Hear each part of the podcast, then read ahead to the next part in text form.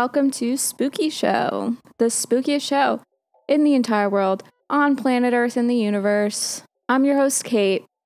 I hope everyone had a fabulous Thanksgiving, and I hope you're ready to hear about some cults. Well, a cult. This is my first cult episode, and I chose one that I kind of remember. It's the Heaven's Gate cult. You know, the one where there were like 39 bodies found in matching uh, tracksuits and Nikes? Yeah, we're going to do that one. We're going to go into the nitty gritty. What was that cult about? How did it start? Why were people found dead in matching tracksuits and Nikes? So I hope I can make your least favorite day of the week a little more enjoyable with this story because at least you aren't these people. Let's begin. So, Heaven's Gate is still one of the most notorious cults of the 20th century and definitely one of the most recognizable. So, when I mention those tracksuits and Nikes, you may know what I'm talking about. It may ring a bell. The earliest version of this cult I guess you could say, of Heaven's Gate began in the 1970s under the leadership of Marshall Applewhite and Bonnie Nettles. So these were the founders of Heaven's Gate. Let's do a little background on these two individuals. Marshall Applewhite was born in 1931 in Texas. His father was apparently a minister who combined aliens into Christian theology. So I don't know what that means. Marshall served in the United States Army and then went on to finish school at Austin College. And by the early 1970s, he was a music professor at the University of Alabama. And then after this, he ended up returning to Houston, Texas, where he would also teach music. And he served as the chair of the music department at the University of St. Thomas but he was allegedly fired for having a relationship with one of his male students. Off to a banging start. Marshall's dad passed away in the early 1970s, and this kind of sent Marshall into like a really deep depression. They were said to be really close. And it was said at some point Marshall ended up staying at a psychi- psychiatric hospital. And while staying, th- staying there is where he met Bonnie Nettles. Bonnie Nettles was born in 1927, also in Texas, and she was born into a Baptist family. She would become a registered nurse, and then she also got married to a cesspool businessman named Joseph in 1949. The two of them had four children together, and their marriage seemed fine until about 1972. And it was said that the marriage between Bonnie and her husband began to fall apart when Bonnie's believed that the 19th century monk named Brother Francis often spoke to her and gave her instructions on life, essentially. So, this is when Bonnie would become very interested in conducting seances with mediums to try and like connect with spirits. In 1972, Bonnie went on to see multiple different psychics who told her that she was going to meet a man with light hair a fair complexion and who was tall and that she needed to like go with this person on the journey called life, I, guess. So Bonnie is like, okay, yeah, I'm gonna look out for this, even though this bitch is married. So Bonnie's working as a nurse and she's working at the same place that Marshall is staying at. And she sees Marshall, and wouldn't you know it? He has light hair, he's fair, and he's tall. So Bonnie was like, Hey, what time were you born? If you know what I'm getting at. She was doing an astrological reading for Marshall. And while doing this, she found out that both of their stars aligned in a way that meant they were supposed to be together. So the two of them really con- like are connecting at this point and they feel like they had met for a reason. This was all fate. So while Bonnie is working as a nurse and Marshall is a patient, they are forming a relationship. And he knew she was married, but you know, the stars said they were meant to be together, and you can't argue with that. So they ended up leaving the hospital together on New Year's Day in 1973. And Bonnie ended up just leaving her children behind with their father She just wanted to start a new life with Marshall. Since the two of them are like pretty spiritual, they thought that together they could create like something really big and amazing together. And they felt like they could kind of like, as long as we're, we're together, we can conquer anything, we can do whatever we want. So they decided they wanted new names first and foremost. And they went by the names Bo and Peep.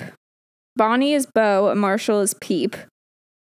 And they ended up taking a six month long road trip across the US. And while they're traveling, they're like really going over their beliefs and what they think the meaning of life is. And they're like, yo, we have a really important message to spread. So in 1975, Bonnie and Marshall gave a presentation about Heaven's Gate in Oregon. They distributed a flyer for this presentation, kind of like a recruitment article, I would say it was most like. And it was portrayed, this Heaven's Gate belief was portrayed as a bizarre mix of conspiracy theory and science fiction, and a little bit of Christianity. A UFO appeared in big letters at the top, but underneath was a disclaimer that said, quote, not a discussion of UFO sightings or phenomenon. So, what is it? The flyer then promoted two paragraphs of information on Heaven's Gate, and it began like this quote, two individuals say they were sent from the level above human and will return to that level in a spaceship, parentheses, UFO, within the next few months, unquote. So, in this presentation and m- the others that they would go on to do, Bonnie and Marshall promoted Heaven's Gate with the premise that a UFO would come and whisk the cult members away, elevating them to a new world and a better life they called Telah. That's T E L A H, which stood for the evolutionary level above human. So they would travel around the country and give out these presentations promoting Heaven's Gate. Um, however, at this time, it was called the Human Individual Metamorphosis. So multiple people would attend these presentations and events. And even like as as much as 200 people would go to these things and they would hand out these flyers for promotion. They would meet, they would give their presentations, and after having like hundreds of people show up to these things, only a small amount would actually follow up afterwards and actually end up joining the group. And these people who did do that, Bonnie and Marshall were able to convince them to like leave their homes and belongings and travel with them across the country for over two decades. And it was like a big change in people's lives, but many of the people who decided to go through with it didn't really have a home and at that time felt that the choice like really embodied the spirit of the 70s and that time period. You know many people were already giving up conventional lives and started to become more spiritual. And even according to members heaven's gate was especially attractive because of its blend of like self-discipline unity science fiction and christian thinking. There's actually a quote from michael connors. He was an early recruit and he said that the appeal of Bonnie and Marshall's message was how they were, quote, talking to my Christian heritage, but in a modern and updated way, unquote.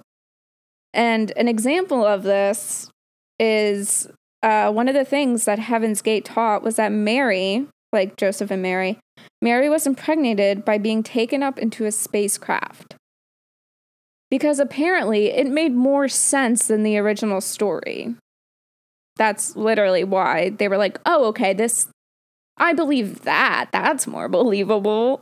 Um, not only that, but Bonnie and Marshall are said to be like really nice and loving and charismatic. So people were just like attracted to the whole thing. Like it just sounded like the whole package. And anytime a new member would come into the group, this new member would have to abandon their families, like we said, but they would also have to turn over any and all of their money, and then they were asked to cleanse their bodies of impure influence of things like fast food and impure sexual thoughts. How did this cleanse work, you might ask?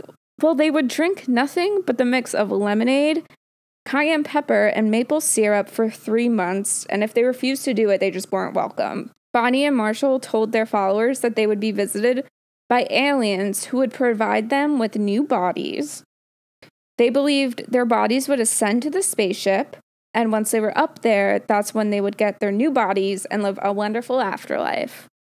And the group was able to afford housing and other expenses because of members giving their life savings over to the group. So when they got money from the members, they would rent all these different houses in Denver in Denver and then they would go to Dallas and rent different homes. They were just traveling and renting like Airbnbing all these places. And the group was very secretive about their lifestyle and covered all of their windows whenever they were renting a home. And they couldn't even talk about Heaven's Gate at all. And at this time, they had about 40 members. In Texas, they told their followers that a forthcoming visitation from aliens was happening and instructed them to go wait outside all night so the spaceship would beam them up. This was just one night. They're like, hey, go outside because we're expecting the spaceship to come and get you. You got to wait out there for it all night. So the cult members are standing outside all night, and then eventually, once the night ended, that's when Bonnie and Marshall informed the members that there were no aliens coming and it was just a test of faith to see if they were loyal. This kind of made Bonnie and Marshall realize like how much power they had. So they would do these tests ever so off every so often just to like be reminded that hey, we can control these people like any way we want to. Like they will really stand outside there all night. And it was also said that the members were becoming desperate for Marshall's approval and they would do anything he wanted. Like, they just wanted Marshall to like them all. And it even got really competitive. And of course, little old Marshall, like, loved that. He loved seeing that. So in 1980, the group had about 80 followers, and many of them holding working jobs with computers or as car mechanics. And What's interesting about this cult is that Bonnie and Marshall would allow members to call their family once in 1982 and then in 1983. And they actually allowed the followers to visit their families on Mother's Day, which is really wild because when you think about other cults, like usually they can't leave, especially not supervised.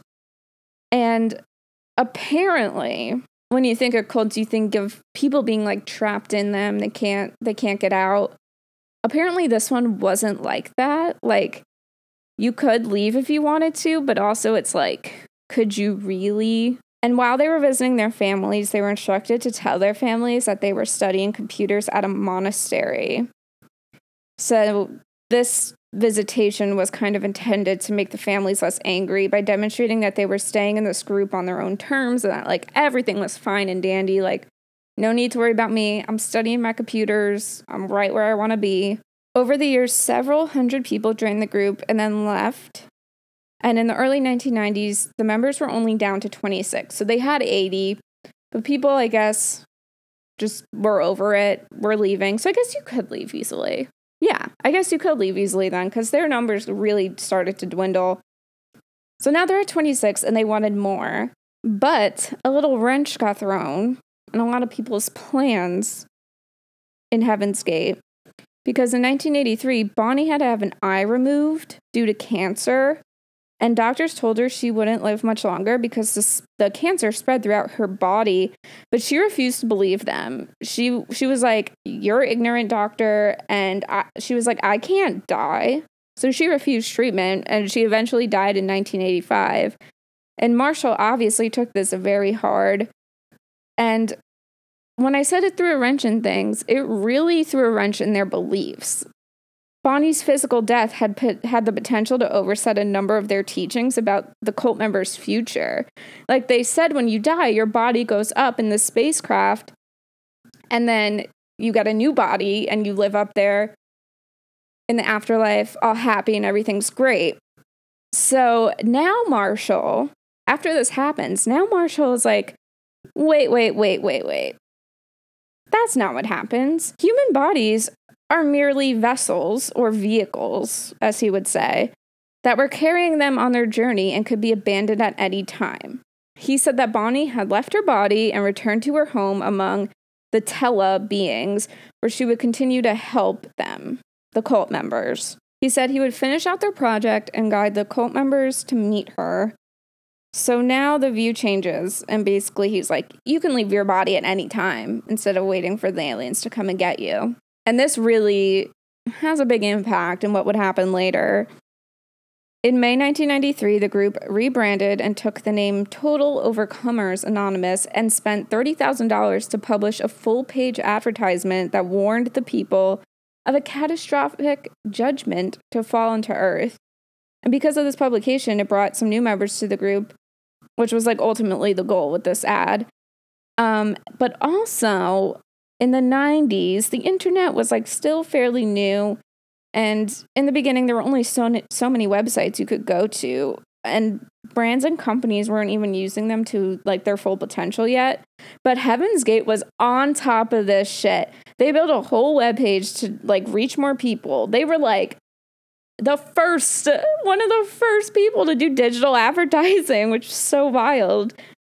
And in the 90s, they had reached 39 active cult members, and these members made web pages for businesses and had a web design firm called Higher Source, along with many others. And these members used the money they made from online business to rent a mansion in a gated community outside of San Diego. And around this time is when Marshall was realizing for the first time of the possibility of suicide as a way to reach the next level. He's like, if we can leave our bodies whenever we want, then and go up in the spacecraft and live a better life, then why don't we just kill ourselves? He explained to the group that everything human had to be left behind, including the human body, before one could ascend. So his beliefs had pretty much changed again. It went from having to be beamed up by aliens to now you must kill yourself before you can ascend. Finally, the group was renamed Heaven's Gate, the group increasingly focused on the expression of sexual desire. Uh, several members even opted for surgical castration.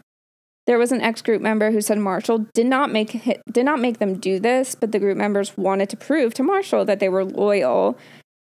Because Marshall viewed sexuality as one of the most powerful forces that bound humans to their bodies and hindered their efforts to evolve to the next level. So, in addition to requiring members to adopt similar clothing and haircuts to reinforce that they were a non sexual family, they weren't allowed to participate in any sexual acts or think sexual thoughts. Like, it's even said that Bonnie and Marshall did not have a sexual relationship whatsoever. In October 1996, the group had been renting a mansion in Rancho Santa Fe, California, which was close to San Diego. And that year, they recorded two video messages in which they offered their viewers the last chance to evacuate Earth and they uploaded it onto their website.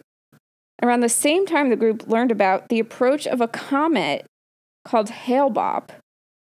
And this comet was most observed of the 20th century and one of the brightest seen for many de- decades. So people were going crazy that this comet was coming. They were like, you know, we're not going to, this is a once in a lifetime thing. We're not going to see anything like this. It was going crazy on the internet, blowing up. And a lot of talk was going on about it because it was so bright. People were excited. And Heaven's Gate concluded that the comet Hale-Bopp had a spaceship following it, and Bonnie was in it. She was riding in that thing, shotgun, and she was coming back for them. They believed that this spaceship was the vessel that would take their spirits on board for a journey to another planet. Marshall truly believed that a government conspiracy was attempting to suppress the word of the alien spaceship, which is why it wasn't being seen in newspapers and stuff. And he kept trying to get out there to spread the word out, like on their website. He was even trying to get interviews with newspapers and stuff. So, to prep for this, uh, to prep for Bonnie on her little spaceship, in late March 1997, the group isolated themselves and recorded farewell statements. Many of them praised Marshall in their messages and said this is what they wanted to do and that they were looking forward to the afterlife. And Marshall recorded his own video as well. I think you can find it out there. The plan was that the group was going to commit suicide because it would allow them to ascend to the spaceship as the comet goes by. And they had to do it because it was coming and they can't miss their ride. Like it's now or never. This comet's not going to come again. And before they followed through with the suicide, they went out for a last supper together at Marie Callender's, and they all ordered the same exact thing. They had iced teas, salads, turkey pot pie, and then a cheesecake with blueberries on top. On March 22nd, the suicides began.